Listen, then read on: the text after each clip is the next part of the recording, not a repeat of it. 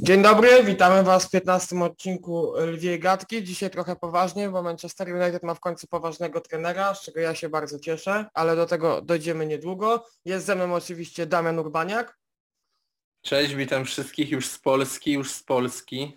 Tak, również też tutaj Damian jest już u nas w kraju, też warto wspomnieć, więc, więc witamy, witamy serdecznie. E, No i co Damian, w takim razie wróciłeś, ale formułka się nie zmieniła. Dalej jest taka sama, więc zaczynamy od występu naszych orłów na, na Wyspach Brytyjskich, a w zasadzie tylko w Premier League. No to co, od kogo zaczniemy tutaj? Kogo proponujesz? To tobie dam tutaj duże pole do wyboru. Wiesz co, może zacznijmy dzisiaj, bo dawno nie zaczynaliśmy i uważam warto od Łukasza Fabiańskiego. Oczywiście, to proszę bardzo, pierwszy się wypowiedz na temat tych dwóch występów Łukasza w 13 i 14 kolejce. Patrząc na dorobek punktowy, no to można powiedzieć kiepsko, bo i porażka z City i remis z Brighton, i zwłaszcza chyba ten remis z Brighton jest um, takim meczem, gdzie rzutuje to pewnie jakoś trochę na ocenę. E, warto jednak podkreślić, że Łukasz de facto on nie zagrał złych spotkań obydwu, jako tak indywidualnie, jakbyśmy mieli spojrzeć Kacper na statystyki bo chociażby z City, sześć udanych interwencji, z czego pięć z pola karnego, to na pewno musi robić wrażenie, zgadza, zgadzasz się ze mną, że z takim rywalem to zawsze, to zawsze jest na plus.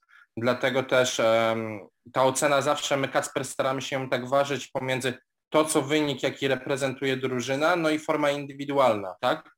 Więc jeżeli byśmy mieli dać to, co dało drużyna, no to byśmy takie dwa na szynach musieli postawić, ale patrząc na formę indywidualną tutaj Łukasza, no to uważam, że jak to pośrodkujemy, to taka trójka to jest zasłużona ocena, bo, bo indywidualnie było ok, no tylko wyniki nie dopisały, tak?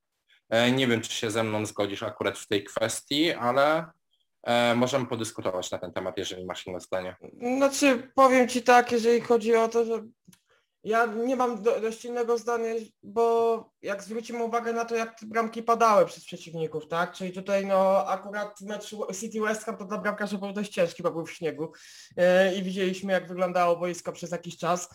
Yy, ale o ile City uważam, że zagrał do, moim zdaniem dobry mecz, mimo że przypuścił dwie bramki, yy, tak, z Brighton po prostu mu zabrakło szczęścia, bo, bo to też Brighton dało trzy strzały, z czego, z czego jeden akurat to była ta bramka. Więc jeżeli miałbym wybierać tutaj ocenę taką zbiorową e, z tych dwóch kolejek, to bym postawił mu taką trójkę plus cztery mniej. Też nie chcę dodawać już czegokolwiek innego, bo wydaje mi się, że wszystko powiedziałeś. Tutaj podzielam akurat twoje zdanie. Ale tak mówię, dla mnie 3 plus 4 mniej chyba będzie najbardziej adekwatny. Okej, okay, to w takim razie mamy, wydaje mi się, pierwszą zgodność. Możemy przejść dalej. E, Kacper, kogo byś chciał? Kubę Modera? Jak Może już być... jesteśmy w tym Brighton, tam byliśmy chwilę. Może być Kuba Model jak najbardziej.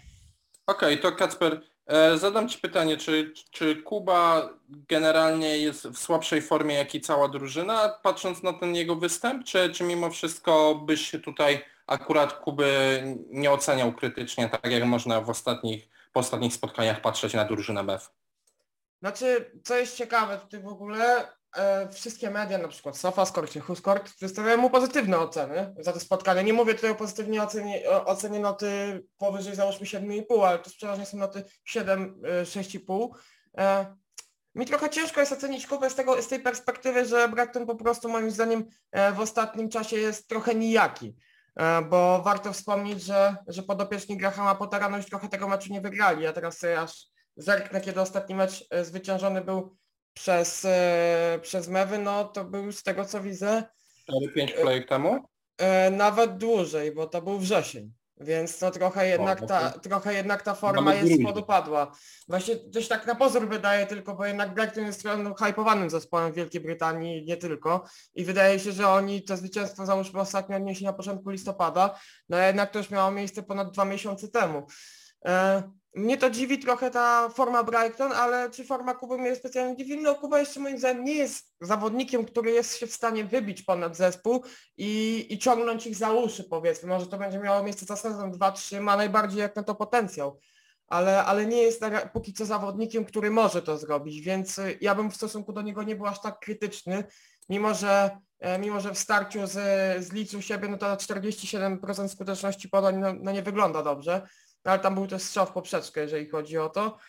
no taką zbiorową ocenę dałbym z racji tego, że te wyniki nie były zadowalające, e, chociaż na wyjeździe w 1-1 z West Hamem zawsze, zawsze coś, ale, ale jednak nie było aż tak, e, nie było zwycięstwa przede wszystkim i to może boleć. No, ja bym dał takie trzy mniej, e, bo jednak wymagamy od niego więcej, ale też nie wymagamy tego, żeby ciągnął całą drużynę za uszy, więc trzy mniej wydaje mi się, że będzie ok. Tak, Kacper, ja się tutaj z Tobą zgodzę, bo jeżeli Łukaszowi dajemy taką trójkę, no to patrząc zwłaszcza na ten słabszy występ w meczu z Leeds, tak, gdzie wspomniałeś o tej skuteczności e, procentowej podań, no to e, wiadomo, ta ocena musi być niższa. E, ja bym zwrócił uwagę jeszcze na jeden element gry, że u Kuby od dłuższego czasu utrzymuje się tendencja około 60 kontaktów w meczu z piłką, tak? Jeżeli on gra około pełnych zawodów, to znaczy, że on jest gdzieś już takim jednym z kreatorów tych akcji, że gdzieś e, duża, duża część tych akcji zespołu przechodzi przez niego i to jest na pewno na plus, co się zmienia, patrząc na to, jak to wyglądało od początku sezonu.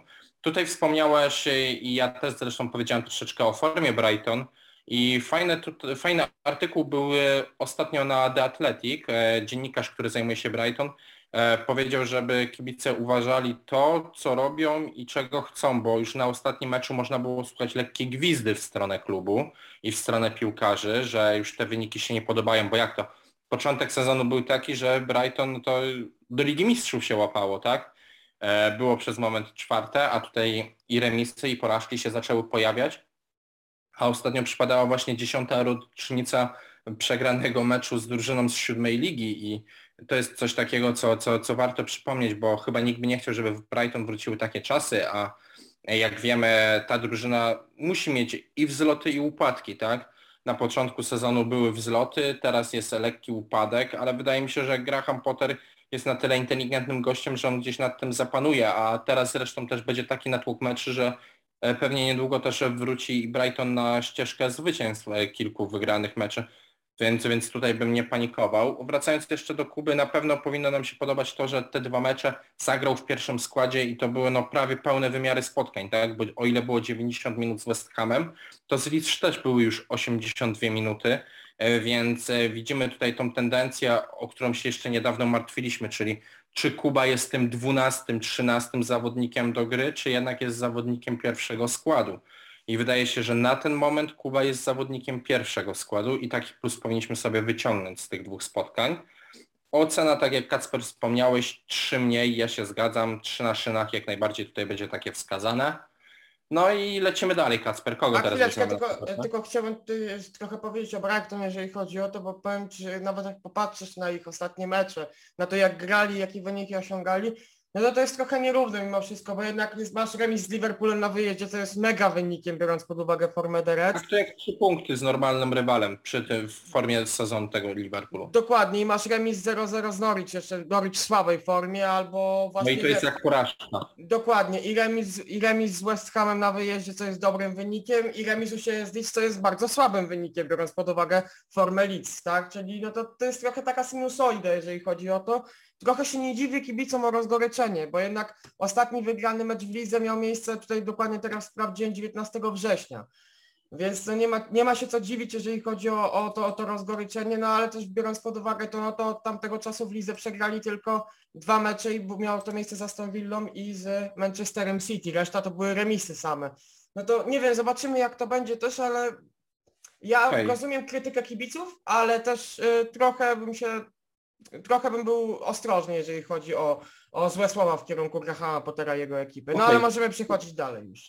To jeżeli mogę wrzucić jeszcze ja kamyczek do ogródka, jak już tak sobie wrzucaliśmy, to ja muszę tutaj powiedzieć tak, że okej, ja też rozumiem gdzieś rozgoryczenie tych kibiców, ale jednak wszyscy zdawali sobie problem już e, po zeszłym sezonie, że przede wszystkim w Brighton brakuje skutecznego napastnika My gdzieś Kacper, oboje zresztą, chwaliliśmy bardzo za początek sezonu Nila Mopeja, który wydawało się, że jednak dokonał tego tak zwanego, jak mówił Jurek Brzęczek, przeskoku, tak? Że zaczął strzelać, no ale gdzieś to uciekło, czyli dalej Brighton nie ma tej skutecznej dziewiątki. I teraz Kacper, pomyśl sobie taką sytuację, że wyjmujesz z Barnley, załóżmy i wkładasz do Brighton czy Chrisa Wooda, czy Corneta i widzisz już szansę na poprawę wyników drużyny w ostatnich spotkaniach, bo ja już widzę sporą. Znaczy wiesz co, może nie, nie Cornet, ani nie Chrisa Wooda, szczerze mówiąc. Ale za, ja mówię tylko o napastnikach, którzy po prostu, wiesz, dają bramki w jakiejś drużynie, tak? Okej, Że podmieniasz, sobie- podmieniasz sobie takiego kogoś e, na, na, na, na pokroju tego typu piłkarza, czyli Mhm. piłkarzy, którzy są skuteczni, tak? Którzy gwarantują pewną ilość bramek. O to mi chodziło, miałem to na myśli. I jeżeli by Brighton zadbało o takiego napastnika, który mógłby teraz załóżmy dać czas, żeby Mopé posiedział na ławce rezerwowych, odpoczął, no to podejrzewam, że y, wyniki by były inne i na pewno Brighton by tyle czasu nie czekał na zwycięstwo. Znaczy to też trzeba wziąć pod uwagę, że mi się wydaje, Graham Potter ma najzwyczajniej w świecie słabość do Nila Mopé, bo Nil Mopé się fajnie trochę odnajduje w grze kombinacyjnej, taką jaką preferuje Brighton. Nie wiem właśnie, czy, czy któryś właśnie z tych e, na pozór skutecznych napastników jak najbardziej by się w niej odnalazł. E, z Mopé jest ten problem, że akurat on ostatni, ostatnią bramkę przed tym spotkaniem strzelił 27 września. To trochę mówi za siebie, jednak ta ostatnia bramka e, z West Hamem, no to stadion świata, tak, jeżeli chodzi o to, ale Ale- Przywodka kapitana. no dokładnie, tylko że właśnie to o to chodzi, że nie oceniamy napastnika za to, jak strzelił bramkę, jednak tylko czy strzelił, tak? W tym przypadku. tak. A Anil Mopé to była, tak jak mówię, jego pierwsza bramka od, y, od ponad tam pięciu kolejek, więc y, no to może irytować jak najbardziej kibiców, bo jak to nie wiem, którego napastnika bym tam włożył na chwilę obecną, ale wydaje mi się, że jeżeli ten napastnik byłby skuteczniejszy i odnajdywałby się w grze kombinacyjnej, chociażby takim napastnikiem mógłby być Ivan Toney, to te wyniki mogłyby pójść w górę jak najbardziej. Tak, Ivan Toney byłby dobrym wyborem.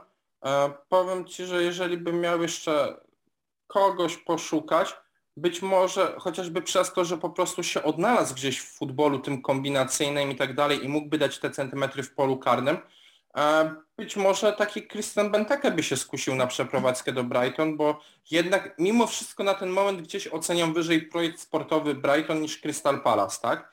Więc jeżeli on by się odnalazł w grze kombinacyjnej Patrisa Vieiry, to uważam, że też by się odnalazł w grze kombinacyjnej Grahama Pottera. Na ten moment, tak? Ale, ale to są tylko takie typy. Być może wydaje mi się, że powinno się poszukać tego napastnika może nawet i w lidze francuskiej, gdzie e, z reguły ci napastnicy, którzy grają właśnie w lidze francuskiej później przychodzą na Wyspy Brytyjskie, oni się sprawdzają, tak? Oni odpalają, bo zaraz ktoś mi wypomni oczywiście Lacazeta, który ostatnio grzeje regularnie ławkę, ale on przez kilka sezonów on jednak też dawał jakoś pewną Arsenalowi, tak, jako napastnik. E, więc może warto poszukać na rynku francuskim, kogoś skusić zimą i, i, i dalej tam grzebać. Ale no, no to już taka dywagacja, pewnie Kacper jeszcze w najbliższych odcinkach gdzieś sobie o tym porozmawiamy, bo wydaje mi się, że to jest temat rzeka. I teraz kogo Kacper bierzemy na rozkład? Znaczy, akurat taką tendencję typowo zniżkową to bym zostawił sobie na sam koniec i chyba wszyscy wiemy, kogo mam na myśli. E, teraz bym przyszedł może do takiej osoby trochę neutralnej, chociaż moim zdaniem w tych ostatnich dwóch kolejkach pozytywnej, Matiego Kesha. I, I nie wiem, co sądzisz, Damian, ale moim zdaniem bardzo solidne te dwa mecze w wykonaniu e, naszego rodaka. No tak, to były spotkania na pewno, gdzie widzieliśmy po raz kolejny wpływ w ogóle Matiego Kesha na cały zespół i na to, ile może nam dać na tej prawej flance. Mi cholernie w nim podoba się to, że nawet jeżeli on traci piłkę i tak dalej, to on nie pęka, tak? I to widzieliśmy w spotkaniach, czyli jeżeli jest strata i tak dalej, to nie będzie zawodnik, który za chwilę okopie się na własnej połowie i już się nie będzie podłączał do akcji, tylko on dalej próbuje. I za to go cenię przede wszystkim. E, Na pewno tutaj można powiedzieć bilans jest taki na zero nazwijmy to, no bo wygrali 2-1 z Crystal Palace, ale przegrali 1-2 z City, czyli jakby sumować bramki strzelone do straconych e, w tych dwóch kolejkach, jakie sobie łączymy, no to dostajemy wynik 3-3, czyli gdzieś potraktujemy to jako takie 0-0. E, Mati Cash oczywiście trzyma cały czas swoją skuteczność podań. E, Wszystko wygląda pod tym względem bardzo fajnie. Ja jedyne, gdzie bym może jeszcze szukał jakiejś rezerwy, to wydaje mi się, że moglibyśmy więcej zobaczyć w Matim Cashu takiego pomysłu na zasadzie takiej, że ostatnio była taka tendencja, że on ciągnie do linii końcowej, idzie ta piłka w pole karne, że nie ma tego to, co widzieliśmy w nim ala Łukasz Piszczek, że on w ostatniej chwili podnosi tę głowę i patrzy, gdzie są, gdzie są koledzy. Gdzieś mi tego zaczyna brakować, jeżeli miałbym czegoś szukać takiego krytycznego. Ale patrząc na formę całej willi po objęciu Gerarda, patrząc na te wyniki, to takie 3 plus uważam, że Mati Cash na ten moment zasługuje. Nie, nie, nie wiem jak ty to widzisz, Kacper. No ja z racji tego, że jestem ogromnym zwolennikiem Kasza, bym się nawet pokusił o cztery mniej, dlatego że jednak został w tych, tylko, w tych dwóch starciach tylko według portalu SofaSport dwa razy przedreblowany i to dwa razy w starciu z Manchesterem City, ale szczerze mówiąc, y, co mi się, co mi, się, co mi trochę martwi, to to, że moim zdaniem na chwilę obecną Gerard y, wyżej stawia ma to targeta e, niż Kesha, jeżeli chodzi o, o grę ofensywną. Y, jednak te akcje częściej przechodzą lewą stroną, Cash jest bardziej cofnięty, nawet widzieliśmy to w meczu z Manchesterem City chociażby, e, wspomnianym przed chwilą, gdzie e, Matt Target jednak był wyżej, e, wyżej grał po prostu, wyżej pokazywał się swoim kolegom z ofensywy, no a Cash jednak zostawał, zostawał, w, zostawał w obronie. Zależy jak na to patrzymy, bo też wiadomo, taki, taki wahadłowy grający bardziej defensywnie może się nam przydać w barażach, jeżeli chodzi o reprezentację Polski, zwłaszcza w meczu finałowym, jeżeli przejdziemy Rosję, ale ale tutaj myślałem akurat bardziej właśnie, że to Cash będzie tym ofensywniejszym bocznym obrońcą, a Target będzie tym defensywniejszym. Jeżeli chodzi jednak o te dwa występy, yy, dla mnie dobre, jeżeli chodzi o Crystal Palace, yy, taki solidny, dla mnie City zagrał bardzo dobrze, tylko tam właśnie brakowało wyniku, jeżeli chodzi o to. I mógł jedyne co zirytować przy tej kontrze City, kiedy Bernardo Silva strzelał bramkę, że trochę za bardzo się zapędził. Został, to był jednak jeden z nielicznych momentów, kiedy został w ofensywie no i w tej ofensywie tak został, że zapomniał nadgonić, tutaj musiał John McGinn wracać i Bernardo Silva strzelił bramkę. Jeżeli miałbym sumować te dwa mecze, dałbym mu 4 mniej, no ale z racji tego, że wyniki nie były aż tak na plus, to to chyba obiektywniejszą oceną będzie 3 plus niż 4 mniej, więc, e... więc chyba przy tym 3 plus jednak zostanę. Ja bym Kasper chciał się tutaj odnieść do twojego zarzutu, że Mati Cash stał się bardziej tym defensywnym z wahadłowych. E, wiesz co, ja bym może poszukał przyczyny takiej, że kiedy Aston Villa jeszcze z Deanem Smithem była w dołku um, i to, to była taka sytuacja, że tak naprawdę Mati Cash ciągnął tą akcję, więc być może Steven Gerrard chce na tej zasadzie troszeczkę odkręcania, żeby e, drużyny przeciwne zapomniały o Matim Cashu, bo umówmy się, e, to, to, to, to było dość logiczne właśnie za Dina Smitha, że akcje szły przez Matiego Casha i tak dalej, czyli wiadomo było, którą stronę lepiej zabezpieczyć, a jeżeli on teraz tego Matiego Casha sobie trochę cofnie, a Matthew Target pobiega do przodu, no to gdzieś zaraz to się wszystko zrównoważy i podejrzewam, że też się zrobi więcej przestrzeni dla, dla Matiego akurat w tych akcjach ofensywnych. Ale to tylko tak, takie moje luźne, nie wiem, konkluzja. Wydaje mi się, że może o to chodzić po prostu. Bardzo możliwe, wiesz, ale też nie, ma, nie można zarzucić tutaj Gerardowi, że, że robi coś źle, bo target też dobrze wygląda na lewej stronie, a Cash też na pewno skorzysta e, płonąc większą e, liczbę e, tych Y, odbiorów, czy, czy w ogóle gry defensywnej, więc... Meczu Targeta to ja dawno w takiej formie nie widziałem.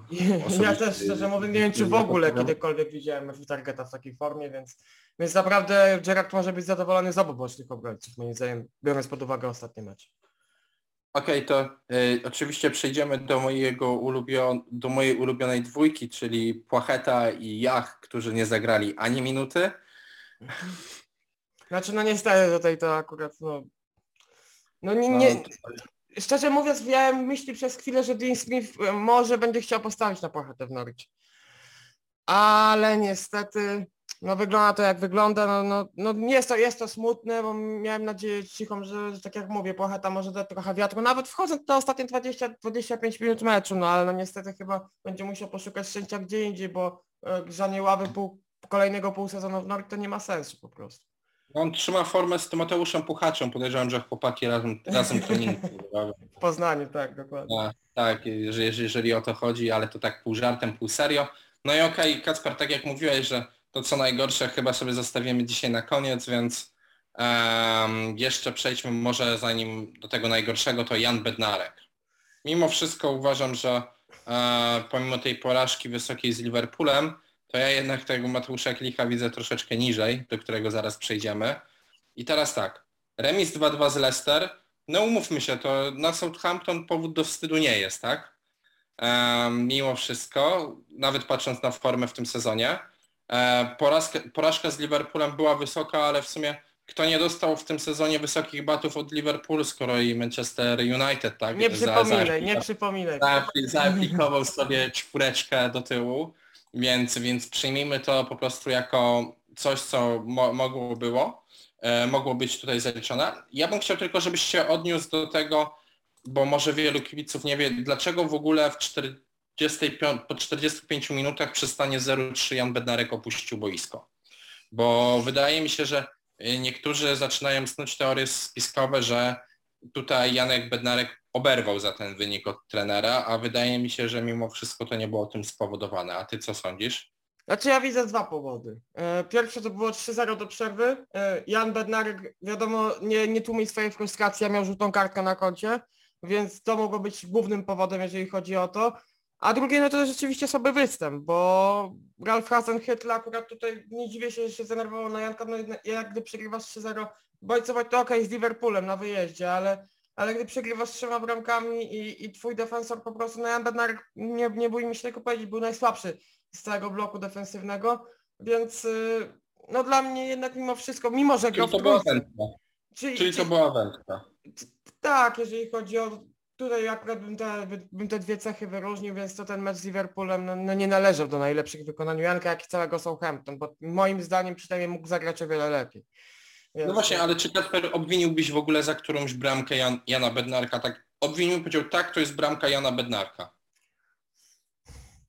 Tak całościowo nie. Całościowo nie. Ale, Czyli- ale Czyli za to, że był liderem defensywy, że jest liderem defensywy? Wiesz co, ja bym go jednak jako takiego lidera, e, nawet takiego na, na papierze nie kreował mimo wszystko. Mi się wydaje, że mi, mimo to chciałbym, żeby tak było, ale Jan, e, ale Jan Bednarek i Mohamed Salisu przez Ralfa Hasenhüttla są postrzegani tak samo. Na, na równym stopniu, ale to mi mi się wydaje, że to jest tylko moje wrażenie, nie wiem. E, ale po prostu mi się wydaje, że głównym czynnikiem, jeżeli chodzi o to, jeżeli miałbym wybrać, byłaby ta żółta kartka potem forma. Ale, ale że to się zebrało w jedno, no to po prostu Janek został zdjęty w przerwie. I właśnie ja tutaj też bym się zgodził, że gdzieś chyba miał na uwadze tutaj Ralf Hasenhüttl, że następny mecz jest z Leeds i będzie Dokładnie. można poszukać punktów i po prostu nie chciał ryzykować, że na jego na ten moment najbardziej doświadczony, zdrowy stoper, tak? Który gdzieś ty mówisz, ok, nie jest liderem, ale z racji doświadczenia no musi mieć tą przypiętą łatkę lidera w porównaniu do Mohameda Salisu. E, więc, więc tutaj chciał go po prostu gdzieś oszczędzić, gdzieś taki lekki, zimny może prysznic, ok, ale nie uznałbym tego w, w hierarchii takiej, że to było wotum nieufności za ten wynik do przerwy, bo, bo, bo wiele głosów takich słyszałem. E, W Anglii bynajmniej o takiej dyskusji nie było mowy, bynajmniej z tego co mi wiadomo, że gdzieś to było obwinianie Janka Bednarka, to po prostu w polskich mediach troszeczkę tak to wyglądało, dlatego wydaje mi się, że warto to naprostować. Okej, ale powiedz mi tak, czy te wszystkie straty, co mamy, czyli 7 strat piłki Janka Bednarka w meczu z Leicester, cztery straty w meczu z Liverpoolem, czy te straty powinny nas zacząć martwić? Bo ja mam wrażenie, że już o tym kiedyś rozmawialiśmy i o ile wiemy, że Janek Bednarek e, dysponuje takim podaniem, które może fajnie ominąć drugą linię i możemy z tego mieć jakąś korzyść, czy jako reprezentacja Polski, czy jako drużyna Southampton, to jednak mam wrażenie, że w ostatnim czasie on bardzo właśnie w tym elemencie zaczyna spuszczać stonu. Że te piłki zaczynają być takie niechlujne. Znaczy to widzieliśmy moim zdaniem przynajmniej i w meczu, i w meczu z Liverpoolem i meczu, w meczu z Leicester, tylko że ten e, obraz tego z Leicester tego spotkania z Leicester wyglądał trochę inaczej, ponieważ no jednak tam była ta strzelona bramka i ona trochę podwyższyła oceny Janka za całe spotkanie. E, nie wiem jak to postrzegać Damian, szczerze mówiąc, bo tutaj nawet spojrzymy na, na liczbę kontaktu z piłką, czy, czy inne cechy pod względem odbiorów, to, to jednak tego się robi coraz więcej. Okej, Janek ma jedno to takie podanie fajne, tutaj miał jedno kluczowe podanie z Leicester, ale, ale, ale mi się wydaje, że on trochę niknie przez to, przez to co się dzieje teraz z Southampton. Mm, jak, jak wiemy, Southampton przegrał ostatnio nawet, nawet z Norwich, tak, chociaż Norwich ostatnio gra bardzo dobrze, nie, nie, nie da się tego, od tego uciec, ale jednak te ostatnie trzy mecze w wykonaniu świętych były, były słabe po prostu. I mi się wydaje, że no Jan Bednarek jest po prostu najzwyczajniej w świecie tego trochę ofiarą. E, ale, ale to, że nie potrafi tego zespołu wynieść na, na ten piedestał, tak, na, na, na, to, co, na to, co teraz prezentują, no to trochę mówi o sobie i no myślałem, że to już będzie tylko i wyłącznie tendencja zwyżkowa, bo zwłaszcza po tych wygranych 1-0 z Watford, z Aston Villą, jeszcze wcześniej tam w połowie października z Leeds, ale, ale teraz, no nie wiem, bo jednak jak widzimy, że w ostatnich trzech meczach tracisz 8 bramek, okej, przeciwnikiem był Liverpool, no ale dwie żółte kartki, jedna bramka, ale, ale straconych 8, no to nie wygląda dobrze i tak jak mówisz, Ale obrońcę rozliczamy głównie za czyste konta, zdobywanie bramek zwłaszcza środkowy stoper, tak, zdobywanie Dokładnie. bramek jest bardzo, bardzo dodatnia, ale, ale dodatnia. Jego podstawową zasadą jest bronić, bronić, bronić. Mhm. I rozliczajmy go przede wszystkim za bronienie gdzieś. Te bramki pomijajmy, możemy oczywiście je podkreślić, tak, docenić, ale rozliczajmy go za czyste konta albo przynajmniej za taką liczbę straconych bramek, która daje jego drużynie trzy punkty. Dokładnie. No to także tutaj, no szczerze mówiąc, nie ma chyba większej, większej nadziei na to, że forma Southampton się poprawi. Okej, to jest bardzo chimeryczny zespół, ale, ale nie widziałbym w tym nic więcej długofalowego, bo jak tak jak mówię, jak wcześniej widziałem po tych zwycięstwach 1-0, że może coś się poprawić w tej grze, tak teraz po tych ostatnich trzech meczach, no nie widzę jakiejkolwiek takiej większej nadziei na przyszłość, a co za tym idzie, no nie widzę też większej nadziei na przyszłość dla Janka, też to on nie gra na tyle dobrze i ostatnio to w ogóle trochę nawet obniża ten poziom, żeby pokusić się o transfer zimą, chociażby do bardziej stabilnego zespołu. No niestety tutaj, tutaj już będzie, tutaj będzie ciężko i nie wiem co o tym myślisz Damian, no ale ale ja jestem trochę źle nastawiony do tego i też trzeba wziąć pod uwagę to, że Janek zszedł w końcówce meczu z kontuzją. Jakie on, jak ona jest poważna, no to jeszcze nie jest wiadome do końca, tak, ale, ale no trzeba po prostu z dystansem podchodzić teraz do postaci Janka, bo kto wie, czy przy dobrej formie inni defensorzy reprezentacji Polski środkowi nie wygryzą go z jego pozycji. Owszem, jego pozycja w reprezentacji zawsze jest mocna, ale no przy takiej formie Southampton, przy tak słabo grającym Janku, nie wiem, czy to Paulo Sousa nie powinien wystosować takiego pstryczka w nos i powiedzieć mu, no chłopie, ogarnij się w końcu. No i może to była najlepsza terapia wstrząsowa dla, dla byłego gracza Lecha Poznań. Ja od dłuższego czasu nie jestem zwolennikiem, jak wiesz, Janka Bednarka. Uważam go za miękkiego obrońcę, za na pewno nie przyszłego lidera reprezentacji Polski. W tej roli widziałbym już bardziej pod warunkiem, że wyjdzie z, z nawyków z Championship, gdzie gra się ostrzej Michała Helika, tak? Widziałbym w roli chociażby takiego lidera linii defensywnej mentalnego. Znaczy tak paradoksalnie teraz ci przerwę, to nie wiem, czy Michał Helik by sobie obecnie nie poradził lepiej w Southampton niż Jan Badnarek. Dokładnie, mi się podoba zawsze Michał Helik jak, jako sposób czy wyprowadzenia piłki, czy nawet wartości dodatnych, ale właśnie elementów czysto obronnych, bo to jest, to jest taki stoper, którego ja bardzo cenię zawsze i lubię. Dla mnie stoper musi grać twardo. Dla mnie stoper ma być tak, dla mnie pojęcie dobrego stopera można wtedy nazwać, że e, jeżeli zniechęci napastnika do grania w piłkę środkowego, to znaczy, że jest dobrym środkowym obrońcą, że odebrał mu chęci do gry, to, to, to, to wtedy możemy nazwać. I takich właśnie cech brakuje Jankowi Bednarkowi, że on nigdy tym środkowym napastnikom za bardzo tej energii i chęci do gry nie odbiera. Okej, okay, zagra spektakularne spotkanie e, czasami, ale nigdy nie zniechęci po prostu rywala. Wręcz przeciwnie, czasami to oni jego zniechęcają. Dokładnie. E, widzieliśmy, co Raul Jimenez w tym sezonie przeżył z nim to Także... widmo chyba, to widmo tej te, te, tej akcji będzie chyba za nim chodzić przez cały sezon nawet dłużej, więc... Dokładnie. No i Kacper ostatni, no i znowu ten Mateusz Klich z Brighton no mi... nie grał. Mi jest przykro, szczerze mówiąc, jak o tym mówimy, bo, bo ja naprawdę miałem moc, duże nadzieje, biorąc pod uwagę mimo to słabą formę list z początku sezonu, ale mimo, mimo to dobrą formę Mateusza.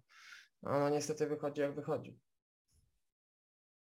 No i teraz właśnie tutaj, no i powiedz mi Kasper, czy 16 kontaktów z piłką, co daje wynik najmniejszej liczby dokonania poś, pośród całej drużyny przez 45 minut, tak? Czy to jest w ogóle już bicie na alarm i na czerwoną syrenę? Czy to znaczy, że już Mateusz jest tak zagrzebany w dołku, że on za bardzo nie umie ruszyć? Czy, czy jednak to gdzieś drużyna mu mimo wszystko nie pomaga? No czy no, czy drużyna mu nie pomaga? No te, tego nie wiem, bo jednak Lis nie straciło punktów przed dwa spotkania chociażby, no tak, w jednym Mateusz nie grał, ale, ale no gdzie on, moim zdaniem, gdzie on nie wyjdzie, w jakim spotkaniu nie wyjdzie w wyjściowej 11, no to on wygląda po prostu najsłabiej z całej drużyny i to trzeba sobie śmiało powiedzieć, że to jest zawodnik, który powinien mieć, owszem, środkowy pomocnik bardziej taki biegający, e, czasami więcej biega niż, niż przysłowiowo biega niż ma kontaktów z piłką, tak? No ale jednak 16 kontaktów w przypadku środkowego pomocnika przez, e, przez pierwszą połowę spotkania to jest koszmarnie mało. I, I nie wiem jak do tego podejść nawet, bo mi jest po prostu przykro, tak jak mówię, jak o tym mówimy, bo ja bardzo lubię Mateusza i, i podziwiałem go w, w zeszłych rozgrywkach. Tak w tych to ja bym powiedział, że jeżeli bierzemy pod uwagę takie najmocniejsze nazwiska w lidze, to jest ich najsłabszy punkt. E, I tak naprawdę nie wiem, czy Pawie, nie po, jeżeli chcą e, sobie zapewnić takie, mieć to pewne utrzymanie, bo wcześniej nie mówilibyśmy o Lidz w, w, przypad, w kontekście walki o utrzymanie. Teraz musimy to powiedzieć, bo jednak mimo tego, że wygrali ostatnie mecze, to, to zespół Marcelo Bielsy jest tylko 5 punktów na strefą spadkową, przy czym Berlin ma zaległy mecz. E, tak mówię, nie wiem czy nie liczę, żeby było pewniejsze, nie powinno sobie po prostu pokusić się o transfer środkowego pomocnika i, i najzwyczajniej w świecie e, wymienić Mateusza na, na nowszy model, a, a jemu dać czas do końca sezonu, jeżeli się nie ogarniesz, jeżeli e, ta rywalizacja w składzie jeszcze większa na ciebie nie zadziała, no to niestety, ale go pożegnać. Tak, tutaj, tutaj wydaje mi się, że jedynym tłumaczeniem, dlaczego w ogóle Mateusz jeszcze gra w pierwszym składzie, no to to jest postać mimo wszystko trenera Marcelo Bielcy, który jak już sobie upatrzy żołnierza, no to idzie z nim na wojnę do końca, dopóki wojna nie zostanie przegrana i raczej Marcelo Bielsa nie jest typem um, trenera, który jak jego zawodnikowi nie idzie, to odstawia go, tak? Na bocznicę i rezygnuje, tym bardziej, że Mateusz zawsze odgrywał u Marcelo Bielsy bardzo ważną rolę i na pewno jest to po prostu piłkarz, do którego Argentyńczyk ma zwyczajnie słabość, tak? Um, I to się pewnie bierze stąd, ale no, forma Mateusza jest zatrważająca na ten moment. Uważam, że z taką grą to on nawet nie powinien się zmieścić w kadrze na baraże, tak? No ja też bo, tak jest. Bo, bo, bo to on wydał reprezentację na ten moment. No okej, okay. ja, ja jestem fanem Mateusza, szkoda mi go tak samo jak tobie, Kacper, ale no na ten moment to ja już bym widział chociażby i Damiana Szymańskiego prędzej w pierwszym składzie, e, który, który, który, który gra w Grecji, tak, e, w piłkę kopie. I wygląda 100 razy lepiej w, w porównaniu do Mateusza. I, i to jest najbardziej martwiące. I myślę, że tym wątkiem, no niestety smutnym, zakończymy sobie Kacper dyskusję o naszych tutaj Polakach występujących. Znaczy, ja to jeszcze tylko chwilkę wtrącę. Y, dwie sprawy, w sumie jeżeli chodzi o Damiana Szymańskiego, to moim zdaniem jest trochę inny, bo, bo mimo wszystko uważam, że Mateusz w takiej formie grałby trochę więcej niż, niż Polak grający w Grecji, ale, ale to tak, taka moja dygresja ale jeżeli chodzi o oceny tych dwóch, oceny dla dwóch orłów, e, tych, którzy zagrali najsłabiej, to właśnie chyba ich nie powiedzieliśmy z tego co pamiętam, ale ja Jankowi Bednarkowi wystawiam dwa mniej, a, a Mateuszowi wystawiam jedynkę. Jeżeli chodzi o... o właśnie, no do, dobrze, że mi przypominasz, to tak, Janek Bednarek masz ode mnie dwa na szynach, Mateusz Klich jedynka, Czyli tak jak jeszcze z takim plusem, no dobra, przymknę oczy, jeszcze niepełna, je, jeszcze jedynka z plusem, gdzieś ten plus na zachętę, żeby się podnieść, promocja musi być na koniec roku do następnej klasy, więc e, wypadałoby to zrobić. No i dobra, no i pędzimy dalej. Kacper, no, idźmy chronologicznie, więc może porozmawiajmy sobie chwilę na temat może o tym, czy Newcastle na ten moment jest większym kandydatem do spadku od Norwich. Powiedziałbym, że tak. Biorąc pod uwagę to, co, jaką Dean Smith wykonał robotę z Norwich, owszem, w tym, w tym, w tym jak gra Norwich jest sporo szczęścia, tego się, nie da, tego się nie da uczyć i chociażby ten ostatni mecz z Newcastle, gdzie, gdzie piłkarze e, Dina Smitha byli, byli blisko od przegranej, e, no co tu dużo powiedzieć, jeżeli nie wygrywasz u siebie e, z największym kandydatem do spadku, mimo gry w 10, ale jeżeli nie, wygrasz, nie wygrywasz u siebie z największym kandydatem, swoim największym konkurentem do utrzymania się, do niezajęcia nawet ostatniego miejsca, no to chyba to jest największy argument tego, że najzwyczajniej w świecie najprawdopodobniej nie utrzymasz się w lidze. I jak wcześniej mówiliśmy o Norwich, że to jest główny kandydat, że to jest pewna drużyna, która zajmie 20 miejsce w klasyfikacji. Tak teraz no Norwich jest jednak 3 punkty nad Newcastle. E, owszem, ma gorszy stosunek bramek, ale jednak ma zwycięstwo na swoim, ma dwa zwycięstwa nawet na swoim koncie. E, Newcastle ma stosunek 0,77. No, nie wygląda to dobrze i, i jeżeli coraz bardziej, coraz bliżej mi stwierdzenia, że jednak Eddie Howe i Szejkowie będą budować tą potęgę od Championship, a, a zdaje się, że ta kadra nie jest w stanie zapewnić sobie, sobie utrzymania i nawet gdyby sprowadzili bardzo mocarne nazwiska w zimę, to nie jestem w stanie powiedzieć, czy one by się na tyle szybko komponowały w zespół, żeby, żeby, żeby się utrzymać, więc dla mnie tak. Dla mnie Newcastle jest największym kandydatem do spadku na chwilę obecną, czego wcześniej bym jeszcze nie powiedział. Byłem blisko tego stwierdzenia, ale przy takiej formie Norwich jak wcześniej, no to jednak e, kierowałem się w stronę Kanarków. ale na chwilę obecną jestem w stanie sobie nawet wyobrazić scenariusz, w którym Newcastle jest ostatnie, a Norwich się utrzymuje. No tak, Dean Smith wykonuje naprawdę kawał roboty. Widać, że to zwolnienie z Aston Villa podziałało na niego niczym płachta na byka, że to Norwich naprawdę ciągnie, ciągnie za uszy i ono idzie do góry. A tak wracając do tego Newcastle, no cóż, no, St. Maximin sam, sam nie wystarczy i tutaj pomału to zaczynamy widzieć. Niestety, to jest to, o czym Kacper rozmawialiśmy, jak Szejkowie przejęli klub, że jeżeli tam nie pojawi się i lewy obrońca i środkowy obrońca, to ta drużyna w ogóle nie ma o czym marzyć na ten Środkowy moment. pomocnik i jeszcze prawo skrzydłowe. No, a- ale ale to mimo tam, tam, by się przydało uporządkować pomimo to tą defensywę, od tego bynajmniej zacząć. to tak. E, no i teraz pytanie takie, czy, czy jeżeli będą takie, bo, bo okej, Eddie Howe na pewno dotrwa gdzieś do momentu zamknięcia zimowego okienka transferowego. Na to się możemy umówić. Ja bym powiedział nawet, że do końca sezonu z tym problemu nie będzie. Ale czy widzisz właśnie taki moment, że jeżeli Eddie Howe dokona swoich autorskich zakupów i sprowadzi właśnie tego środkowego obrońcę, środkowego pomocnika i kogo tam jeszcze będzie chciał i kogo trener zobaczy sobie, upatrzy i jeżeli powiedzmy w lutym, w marcu widmo spadku dalej będzie tak realne jak na ten moment, to ty wierzysz, że Eddie Howe się utrzyma? Bo ja raczej nie. Ja Mhm. obstawiam, że wtedy Eddie Howe bardzo szybko wyleci z klubu i przejmie to ktoś inny, kto, kto dostanie czas na budowę drużyny od Championship. E, Bynajmniej ta, takie jest moje zdanie, że raczej szejkowie nie zaufają komuś, jeżeli sprowadzi zimą swoje autorskie transfery i nie da gwarancji utrzymania zespołu, tylko będzie musiał go budować od Championship. E, ta, ta, to, to akurat stwierdzenie najbardziej do mnie przemawia na ten moment. I czy jest największym kandydatem do spadku? Do momentu transferów e, zimowych na pewno tak. Bo umówmy się, czy, czy Kanarki, czy Watford za Ranierego, no to są drużyny, którym no Newcastle nawet do pięt nie dorasta, tak, na ten moment.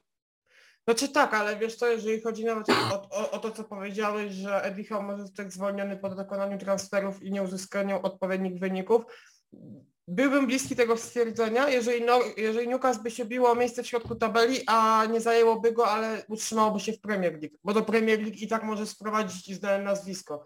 Ale w pewnym momencie same pieniądze nie wystarczą i wydaje mi się, że jeżeli Newcastle miałoby zacząć od Championship, to Howe by nie został zwolniony tylko z tego względu, że, New, że włodarze Newcastle nie chcieliby brać kolejnego Hała, tak? A biorąc pod uwagę to, no to jednak jak masz zespół, który załóżmy, nie wiem, ma hipotetycznie w lutym, jeżeli byśmy zwolnili Hała, no to by miał plus minus 15 punktów straty do miejsca, e, które zapewnia utrzymanie. No to tak, po pierwsze, z tą kadrą nie zrobisz utrzymania. Jeżeli wchodzisz do zespołu, nie dokonujesz żadnych transferów, e, dokonał je inny trener i załóżmy, nie wiem, to byli piłkarze, którzy nie są aż tak dobrzy jakościowo, no to nie oczekuj cudów, to raz. Dwa, e, kto by miał przyjść za Hała? No to wyobrażam sobie inne nazwiska, e, e, które mogłyby coś zrobić w Championship, ale to nie są nazwiska, które e, byłyby w stanie się skusić na pracę w Championship, moim zdaniem. A, No ja znam jedno. a, a, a jakie na przykład? Sprawdza. E, Scott Parker. E, Scott Parker, okej, tylko pytanie, czy to by było lepsze rozwiązanie od jednego Hała, bo ja śmiem wątpić, szczerze mówiąc. Dla mnie to Eddie nie ja- jest...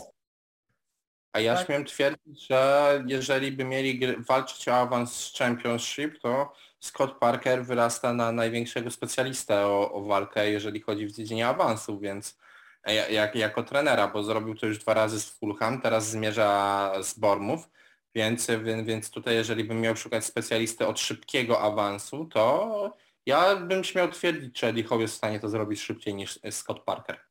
Znaczy, że Scott Parker szybciej niż Eddie Howe, tak? O, to- o, o to chodziło. Tak, tak, tak, tak.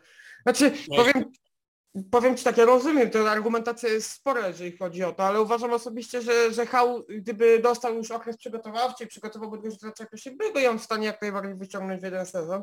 Tylko, że moim zdaniem jest jeden problem, mianowicie o to chodzi, że jednak Newcastle zależy tak na dobrych transferach w lato, na takich porządnych, dużych nazwiskach, mi się wydaje przynajmniej dwóch, na nazwisku dobrego trenera, bo jeżeli by się utrzymali w Premier League, to nie wyobrażam sobie, że Hał by został dalej na stanowisku szkoleniowca. Wręcz przeciwnie, przyszłoby jakieś znane nazwisko pokroju z tych wolnych, chociażby Ernesto Valverde, a nie zdziwiłbym się nawet jakby wzięli Olegu Narasolskiera.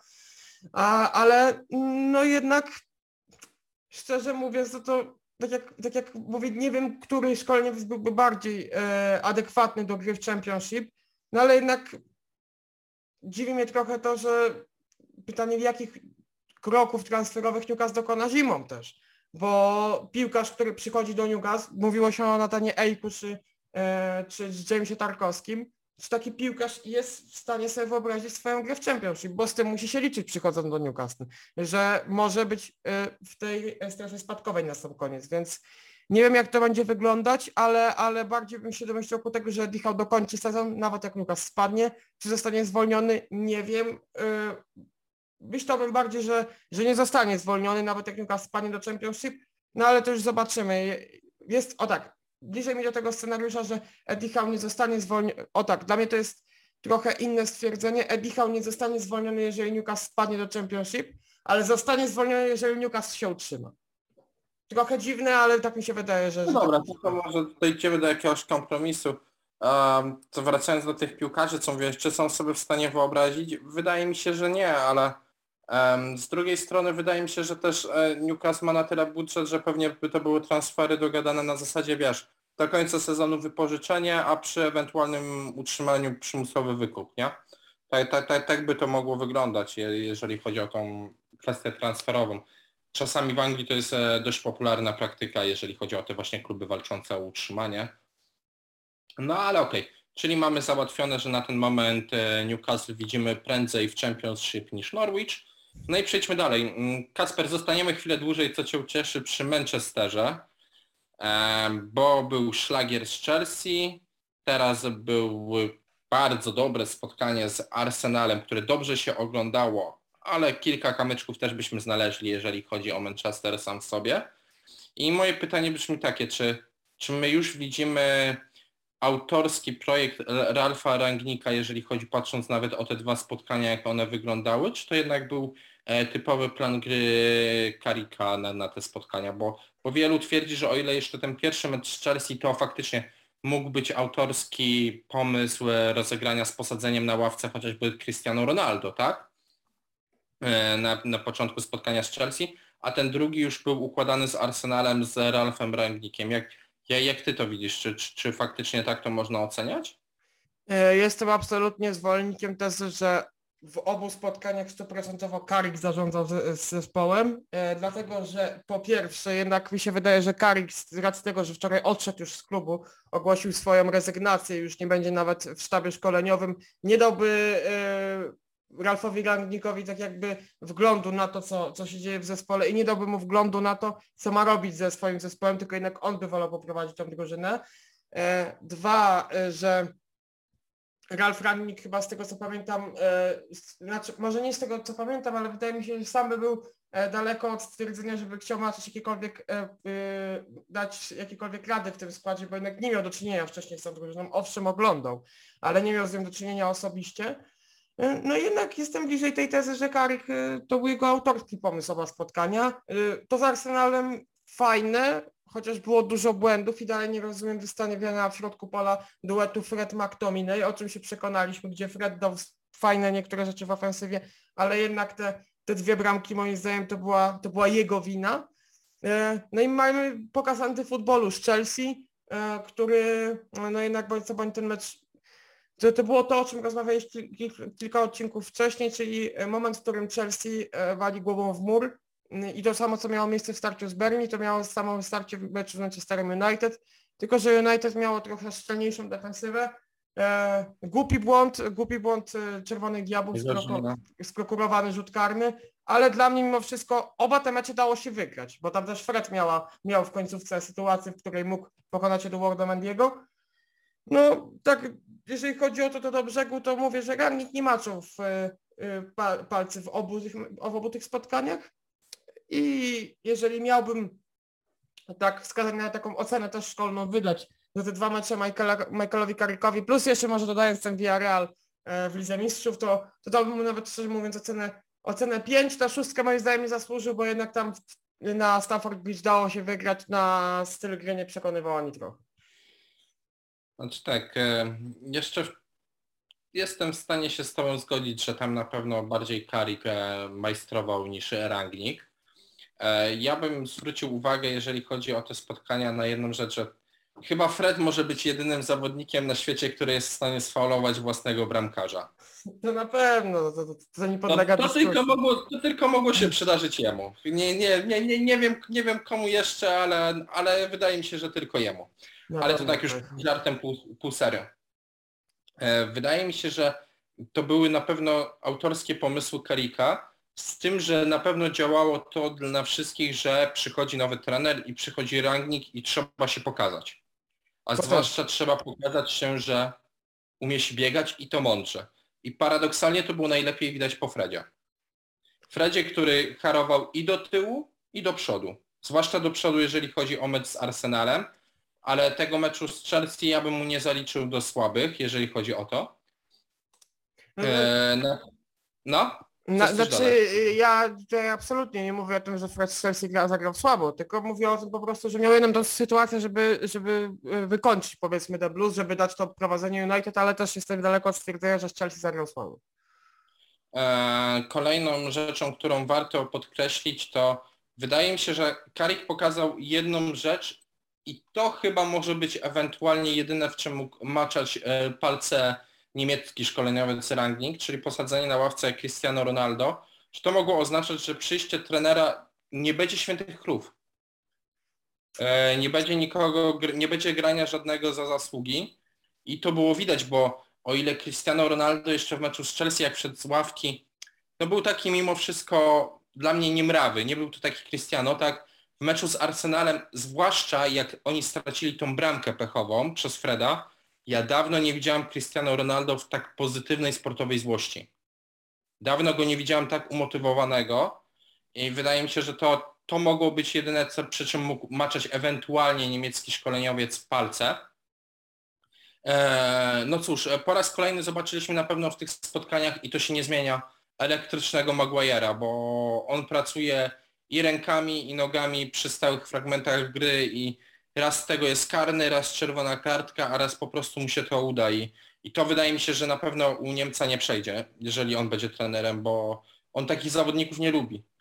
On nie lubi, jeżeli ktoś stawia, że tak powiem, interwencję ponad dobro drużyny, a czy sprokurowany karny, czy czerwona kartka w języku niemieckiego szkoleniowca oznacza granie na niekorzyść swojej drużyny po prostu. Zwyczajnie takie zachowanie i, i takie podchodzenie do pojedynków i wydaje mi się, że Harry Maguire będzie miał naprawdę bardzo ciężko u Ralfa Rangnika. Będzie miał cholerne ciężary, cholerne gruzy do przeniesienia zanim przekona Niemca. E, Na pewno też dostaliśmy odpowiedź, że u niemieckiego szkoleniowca wykonawcą rzutów karnych będzie Cristiano Ronaldo. Bo jeżeli on już podszedł do piłki u Karika, to i podejdzie u Niemca. To też jest na pewno taki wniosek, który możemy wyciągnąć. E, Co do, do całokształtu tych dwóch spotkań, na pewno lepsze było spotkanie z Arsenalem, ale umówmy się, to spotkanie z Arsenalem, oni wcale nie musieli wygrać, równie dobrze mogli je przegrać.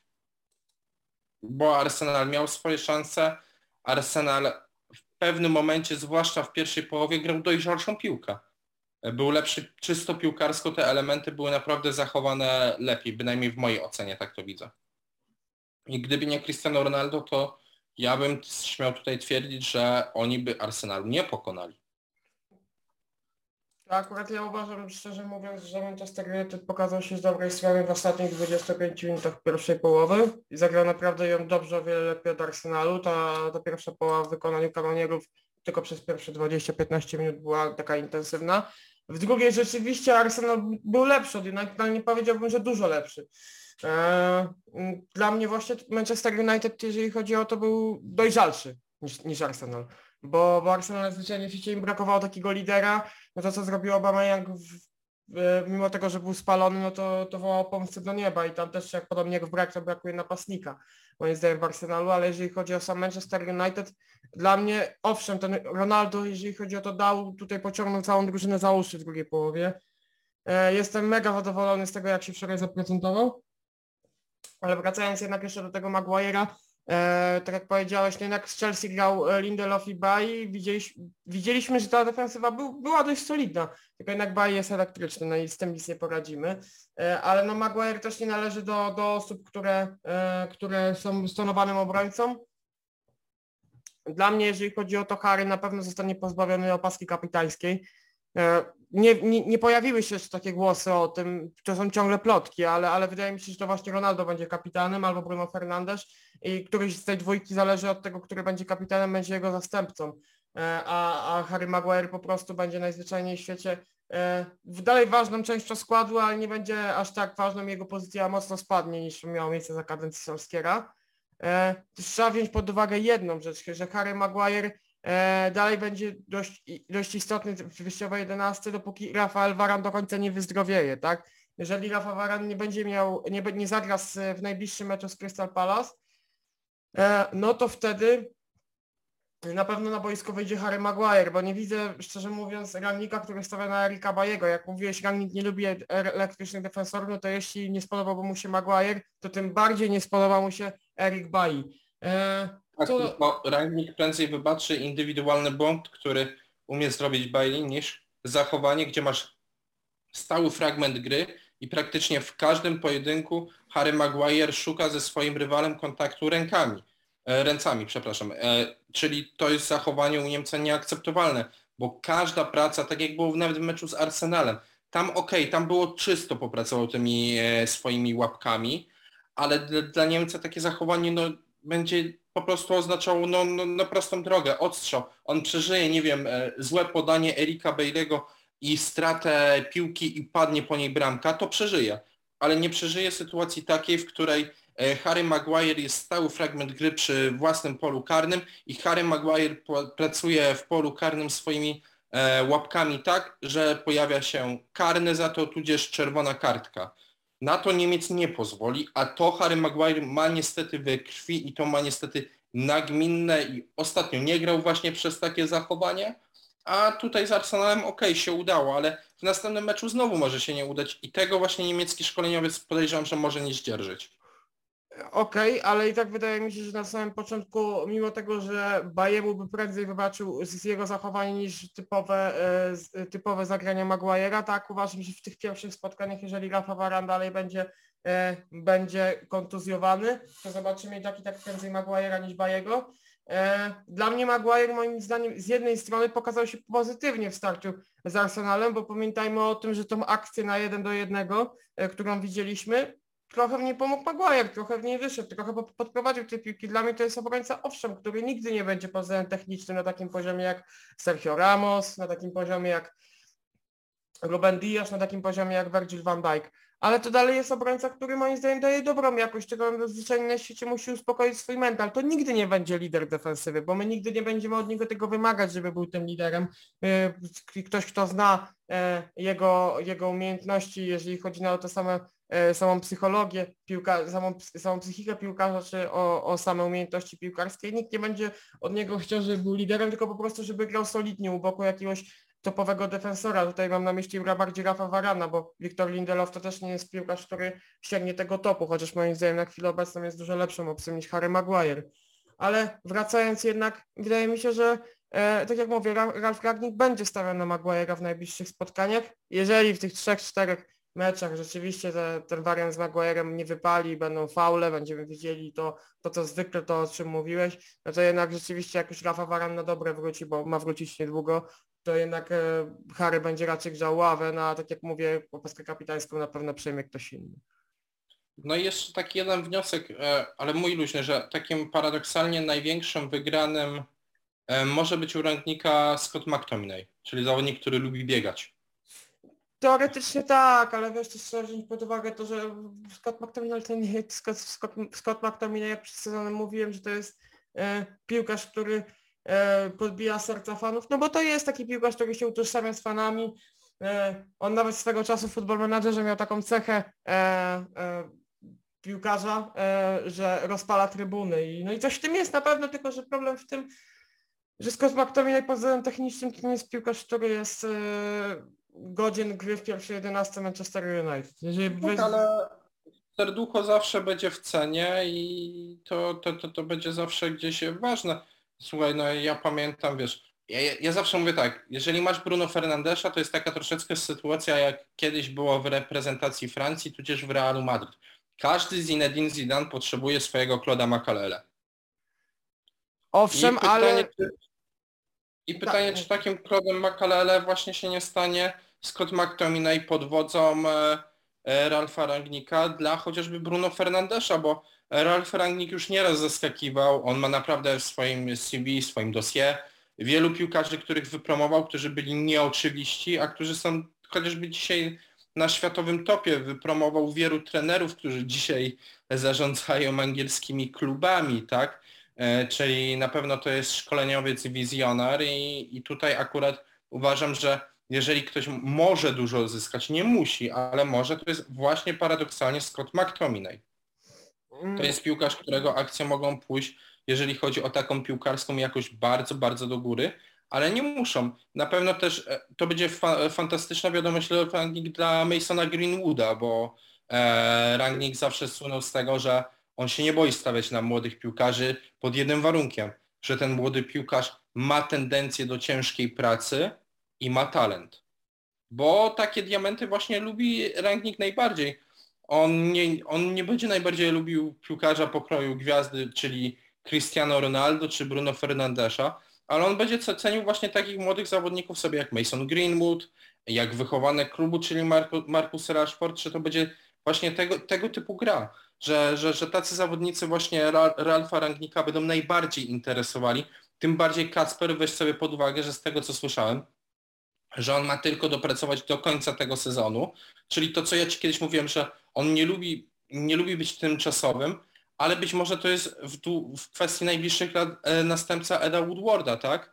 I jeżeli to będzie, no to znaczy, że następnym trenerem Manchesteru United nie będzie ktoś pokroju e, Sir Alexa Fergusona, czyli władcy całego klubu, ale będzie miał nad sobą dyrektora sportowego z potężną wiedzą i ten dyrektor sportowy, on będzie miał wbrew pozorom bardzo duży odcisk na szatni piłkarskiej de facto będzie jak taki ukryty trener, czyli e, raczej nie spodziewałbym się trenera w przyszłym sezonie, nie wiem, pokroju Zinedina, Zinedina Zidana czy Mauricio Pochettino, bo nie wierzę, że taki szkoleniowiec przyjdzie.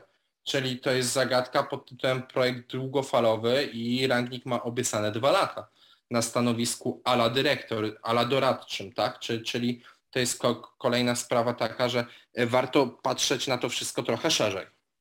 Znaczy tak, tylko y, to też trzeba zwrócić uwagę na to, że Mauricio Pochettino w Tottenhamie funkcjonował bez takiego jasnego dyrektora sportowego, bez kogoś, kto przeprowadzał wszystkie transfery, no i wyglądało to fajnie, jak wszyscy widzieliśmy. A teraz w Paryżu funkcjonuje z dyrektorem sportowym w postaci Leonardo, który jest nie dość, że wygwizdywany przez kibiców, to jeszcze sam Argentyńczyk podobno za nim nie przepada i funkcjonuje to, jak funkcjonuje, czyli nie do końca tak, jakby wszyscy tego chcieli. Wszyscy by tego oczekiwali. Co do Rangnika, ciekawi mnie właśnie pozycja e, Niemca, jak to będzie wyglądać. Dobrze wiemy, że Ed Woodward odchodzi wraz z końcem roku kalendarzowego, a nie wraz z końcem sezonu, więc pytanie, czy Ed Woodward przedłuży swoją kadencję o te pół roku następne i Rangnick go zastąpi na tym miejscu. Wiadomo, tak jak powiedziałeś, że ma być doradcą przez następne dwa lata. Ja jestem do tego pozytywnie nastawiony, tylko wtedy pytanie, jeżeli Rangnick będzie doradcą i jeżeli przyjdzie na stanowisko dyrektora sportowego, to kto za niego? I szczerze mówiąc, taką najbardziej E, klarowną opcją, jeżeli miałbym powiedzieć, wydaje się właśnie Erik Den Haag z Ajax Amsterdam, bo on też tam pracuje pod Edwinem Andersarem, on też tam głównie pracuje z młodzieżą, to trzeba wziąć pod uwagę, to jemu ściągają zawodników ok, takich jak on chce, ale czasami też mu nakazują kogoś wprowadzać do drużyny, więc wydaje mi się, że właśnie to Holender byłby najbardziej prawdopodobną opcją, bo tak jak mówisz, Pochettino nie chciałby przychodzić z jednego bagna tak jakby do drugiego, bo jednak wydaje mi się, że e, filozofia Pochettino jest dalsza od tej rangnika, a e, sam Zinedine Zidane też nie wydaje mi się, żeby wyobrażał sobie pracę z tak e, wysoko postawionym dyrektorem sportowym, sportowym więc... Tak, mówisz, że to jest ok, jeden wariat z Holendrem. Ja widzę jeszcze dwa. Tak? Albo Rangnick ma kogoś jeszcze zakopanego, który projekt z Red Bulla jako trenera nie pokazał i może to być wybór nieoczywisty, że ok, ten trener będzie sobie zarządzał treningami, będzie gdzieś tam omawiał taktykę z Rangnikiem, ale władzę z tylnego właśnie fotela będzie sprawował sobie Ralf Rangnick. Albo być może są negocjacje chociażby z Grahamem Potterem, który dostanie przez ten czas, jak będzie Rangnick, dwa lata nauki na panowania nad dużym klubem, a Niemiec będzie miał nad nim zwyczajnie roztoczyć parasol ochronny. Znaczy, wiesz, to, to też jest jakaś opcja, jeżeli chodzi na jak o tym po też wspomniałeś i też pomyślałem o tym jakimś ukrytym nazwisku, bo to też jest ciekawe, że jednak może, może Rangnick jeszcze ko kogoś, komu, kogoś nam wszystkim nie pokazał, może ktoś jest ukryty gdzieś, e, gdzieś wewnątrz futbolowych meandrów, ale e, nie wiem jak na, nie wiem jak na to patrzeć w ogóle, bo mm, Ralf Rangnick może oczywiście, tak jak mówisz, rządzi gdzieś z tylnego fotela i nie zdziwię się jak tak będzie, e, tylko nie wiem właśnie, czy nie wolałbym takiego, Ralf Rangnick ma swoje lata, to jest 60, on ma 63 lata z tego co pamiętam. E, owszem, to jest jeszcze długi czas e, przed, przed szkoleń, dla szkoleniowca, może prowadzić jak Oscar Tabares, niedawno zrezygnował w dość późnym wieku z reprezentacji Urugwaju. E, dokładnie chyba go zwolniono, ale pewien nie jestem. A, Zwolniono. a zwolniono, zwolniono, to przepraszam bardzo, myślałem, że zrezygnował. E, ale wydaje mi się po prostu, że taki projekt z Denhakiem i e, z Rangnikiem może być naprawdę bardzo, bardzo owocny, ale tak, albo tak jak mówisz z Potterem, no bo, bo to się przedstawia bardzo fajnie i Potter z pewnością też by się dużo nauczył od samego Rangnika. Rangnick to jest trener wizjoner, może nie ma wyników e, w gablocie, jeżeli chodzi o puchary, ale tylu co on piłkarzy ulepił, tyle co szkoleniowców e, stworzył i tyle co projektów postawił na nogi, to e, można by było go postawić gdzieś. No właśnie, jakby go postawić? Ja bym go gdzieś postawił pomiędzy właśnie Sir Alexem Fergusonem, Marcelo Bielsą, Pepem Guardiolą, a Antonio Conte, tak? I gdzieś można powiedzieć, że jakbyś po środku postawił tego Ralfa Rangnika, to on z każdego trochę ma te cechy, i z, z, każdego by trochę wziął i, i, właśnie tak powstaje Ralf Rangnick I, i, i to jest właśnie ciekawe. No, podobało mi się to, co powiedział Michał Gutka i on powiedział tak, że to będzie bardzo ciekawy sezon serialu pod tytułem Manchester United przygoda Ralfa Rangnicka. E, bo dla mnie to też będzie cholernie ciekawe i powiem szczerze, że ja gdzieś ściskam kciuki za ten projekt e, z tego względu, że ja jestem w ogóle wielkim fanem Ralfa Rangnicka E, dla mnie to jest jeden z najlepszych trenerów po prostu, jaki jest w ogóle w XXI wieku dostępny na rynku. Może okej, okay, tak jak mówiłem, pucharów nie daje, ale to jego całe know-how, które on ma w swoich e, w swojej głowie, w swoich rękach i w swoich nogach jest po prostu skarbnicą, kopalnią diamentów. I, I to mi się wydaje, że może być bardzo fajną taką odskocznią, a zarazem pomysłem na Manchester United. No ale przejdźmy.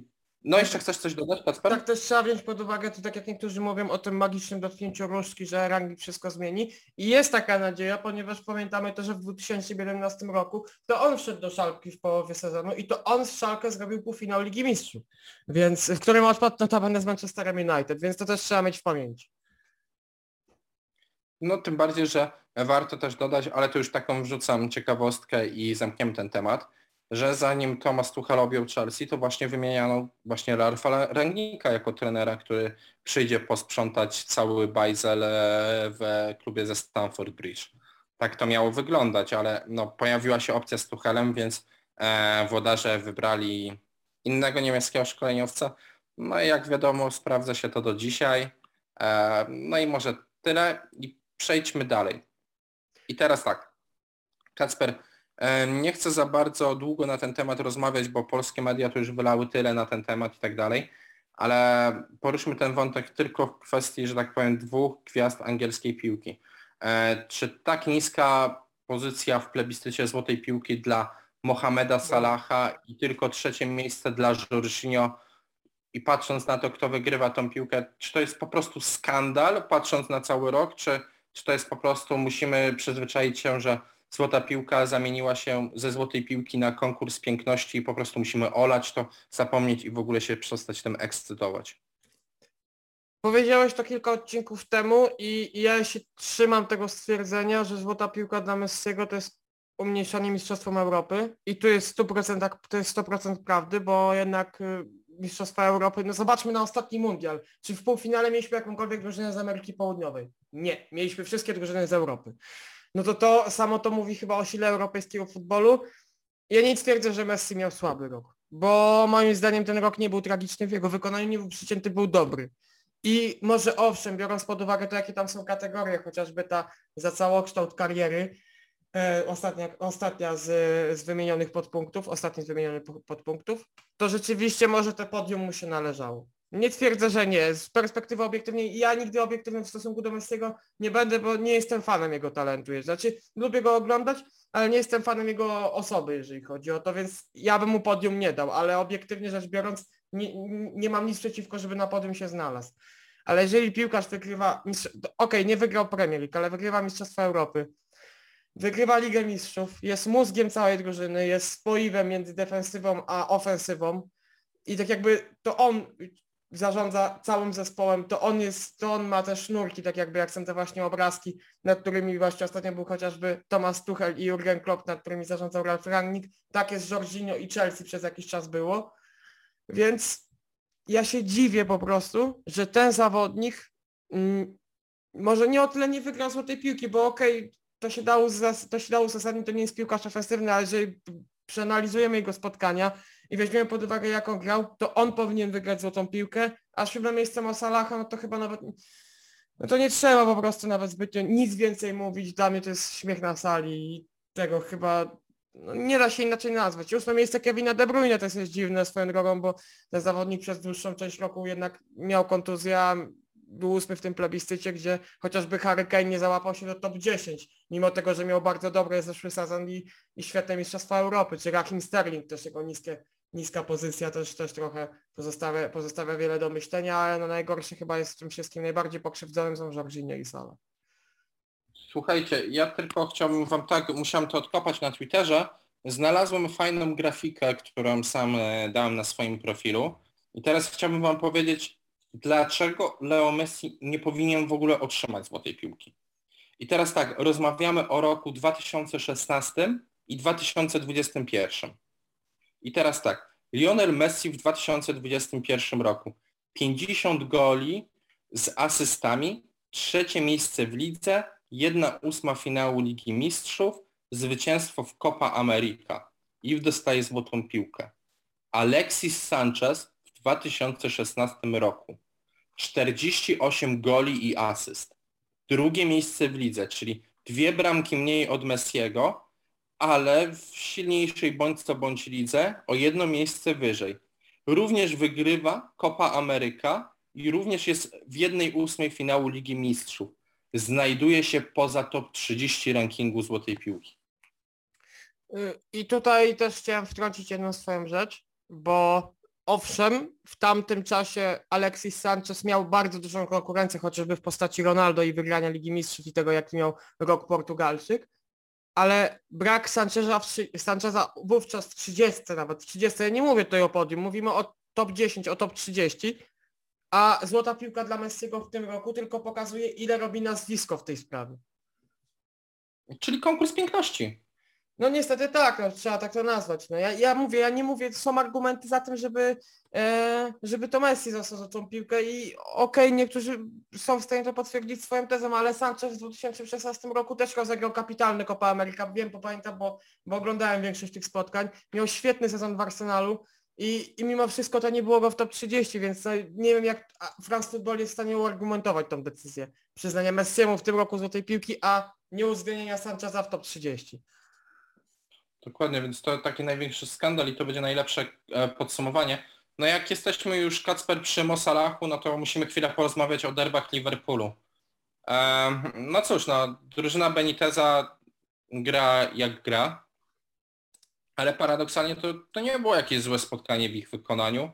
No tylko tak jak rozmawialiśmy w przypadku Southampton, czy kiedyś Manchester United, no pech polega na tym, że grają z Liverpoolem, który w tym sezonie no, jest znakomity, jeżeli chodzi o ofensywę. No i kolejne spotkanie fantastyczne Mosalacha. Zgadza się. Co więcej można powiedzieć o tych derbach Kacper? Czy, czy takiego przebiegu meczu mogliśmy się spodziewać? Pewnie tak. Czy takiego wyniku? Pewnie też. Czy moglibyśmy doszukiwać się jakiejś innej niespodzianki? Pewnie nie.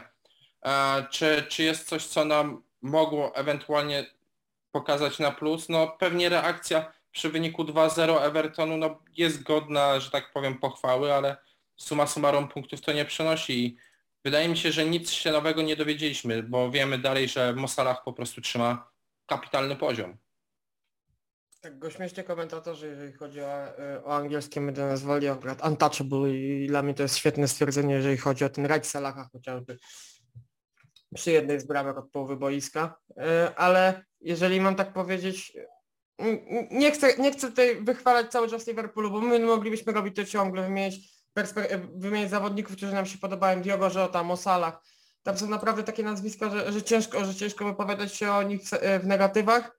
E, Czy chociażby Andrew Robertson, świetne spotkanie przeciwko Evertonowi, ale tutaj chciałem powiedzieć i znowu potwierdzić swoją tezę, że e, że jednak Rafa Benitez sobie nie radzi z pracą na Goodison Park, bo, bo, bo to nie wygląda dobrze już od kilku kolejek.